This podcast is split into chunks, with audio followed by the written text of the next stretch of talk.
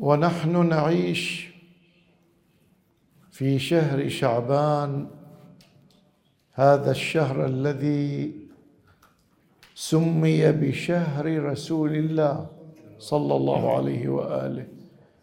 ورسول الله هو الرحمه الواسعة العميمة. ومما روي في أعمال هذا الشهر الفضيل الدعاء الذي يقرأ عند الزوال.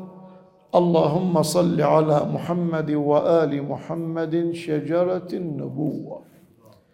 الدعاء المليء بالصلوات وذكر منزلة النبي صلى الله عليه وآله ومنزلة أهل بيته.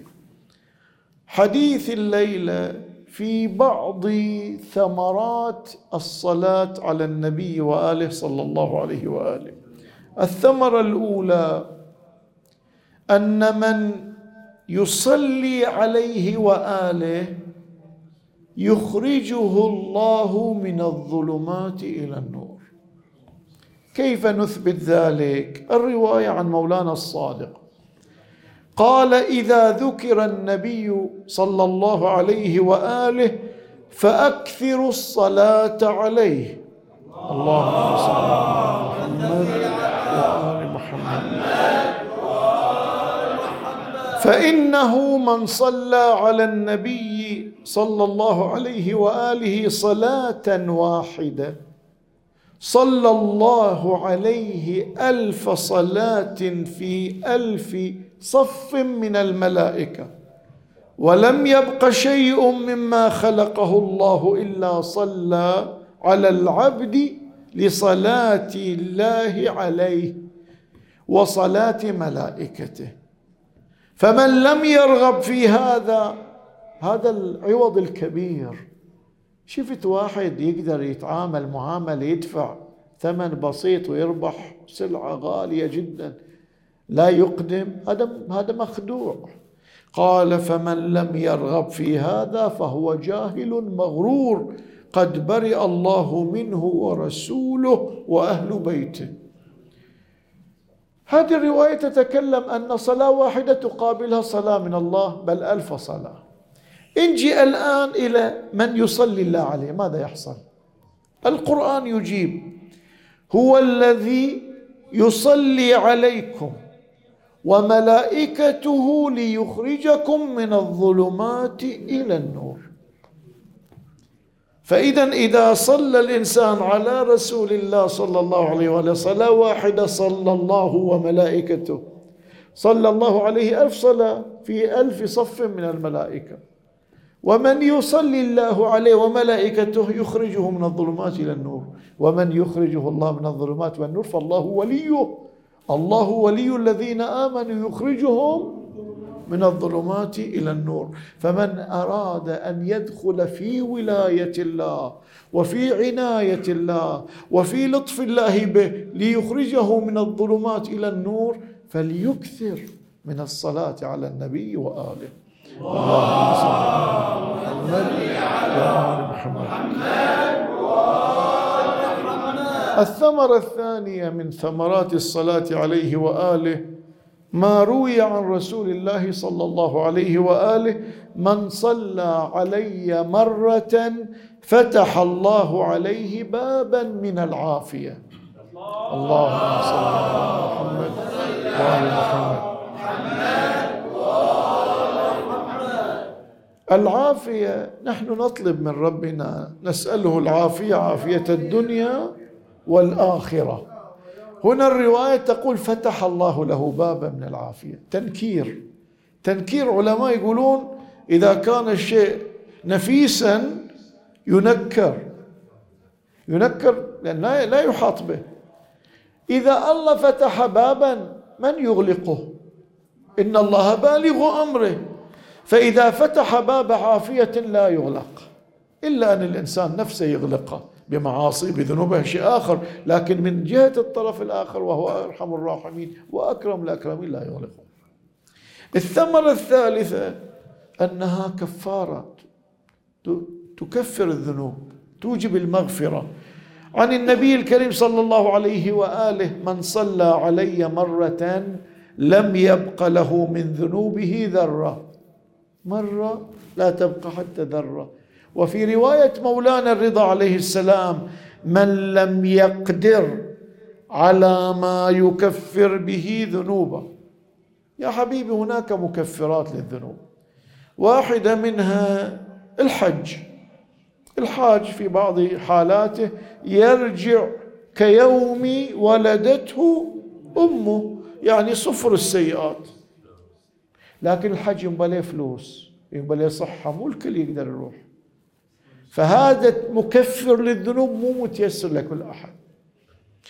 مثلا الصدقة تطفئ غضب الرب يعني تكفر الذنب بس مو كل واحد متمكن يتصدق. فهناك مكفرات تحتاج إلى رأس مال مو متاح. أو إلى صحة مو متهيئه لكن الصلاة على النبي موجودة. فالإمام في الإمام الرضا في الرواية من لم يقدر على ما يكفر به ذنوبه فليكثر من الصلوات على محمد وآله فإنها تهدم الذنوب هدما. الله صل على محمد محمد. الثمرة الثالثة أنها تجعل من الإنسان مهيئا ولائقا للشفاعة. يوم القيامة تؤمر الشمس فتنزل على رؤوس العباد أربعين عاما. يضج الخلق. الأرض مأمورة أن لا أن لا تشرب عرقهم. يلجمهم العرق. يضجون. يروحون لآدم. آدم يحول لنوح ونوح لإبراهيم وإبراهيم لعيسى وعيسى لموسى. وليس لها إلا محمد. اللهم صل على محمد وآل محمد. وهو المقام المحمود الذي وعده الله به وأعطاه إياه. وفي الرواية عن رسول الله يا علي من صلى علي كل يوم أو كل ليلة. وإحنا الحمد لله صلاتنا في ركوعنا في سجودنا نصلي عليه. وجبت له شفاعتي ولو كان من أهل الكبائر. هي الشفاعة مدخرة لأهل الكبائر. فإذا الشفاعة. الأمر الأخير وطبعا هناك أمور كثيرة ولكن هذا بمقدار ما يسع الوقت. نذكر أخ ثمرة أخيرة. يوم القيامة هناك عدة محطات. من المحطات الميزان. الميزان هناك من ثقلت موازينه ولا يثقلها إلا الحق والوزن يومئذ الحق. وهناك من خفت موازينه وللأسف قد تغلب آحادنا عشراتنا. السيئة واحدة تسجل الحسنة عشر. وقد نأتي ونجد أن الآحاد يعني السيئات غلبت العشرات. ما هو الحل؟ هنا في بعض الروايات يتدخل النبي صلى الله عليه وآله.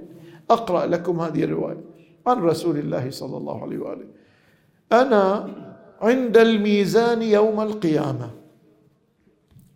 فمن ثقلت سيئاته على حسناته جئت بالصلاة علي حتى أثقل بها حسناته. اللهم صل على محمد وآل محمد. هذه الرواية تريد أن تقول أن وزن الصلاة على النبي وآله هذا من ال- الذي يرجح به عمل المؤمن على سيئاته. يعني له وزن ثقيل لأنه حق. أنت تريد أن ترضي الله. من أين تأتي؟ من أين تأتي؟ إحنا نقول اللهم عرفني نفسك. هذا دعاء وارد. فإنك إن لم تعرفني نفسك لم أعرف رسولك. اللهم عرفني. اللهم عرفني نفسك فإنك إن لم تعرفني نفسك لم أعرف نبيك. هي واردة هكذا. اللهم عرفني رسولك. فإنك إن لم تعرفني رسولك لم أعرف حجتك. اللهم عرفني حجتك. فإنك إن لم تعرفني حجتك ضللت عن ديني. شوف الأمر الثلاثي. ما يصير. الروايات تقول من مات ولم يعرف إمام زمانه مات ميتة جاهلية. اذا لكي نموت على الإسلام لكي يكون توحيد صحيح مو توحيد مجسم لرب العالمين لازم نجي من الباب. نأتي إلى القرآن. القرآن أمرنا ناخذ من النبي صلى الله عليه وآله. هو اللي يبين لنا ما نزل إلينا. والنبي يقول أنا علم. لكن عندي مدينة في العلم لها باب. تريد علم تعال الباب هذا مقام النبي وآله. هو طريقنا إلى الله. فالإنسان إذا لجأ إلى الطريق وسأل الله للنبي الرحمة الصلاة يعني رحمة. والرحمة إذا نزلت على النبي النبي واسطة فيض فتسري منه إلينا. يجري الله على يدي النبي وآله الخير لنا. واسطة فيض.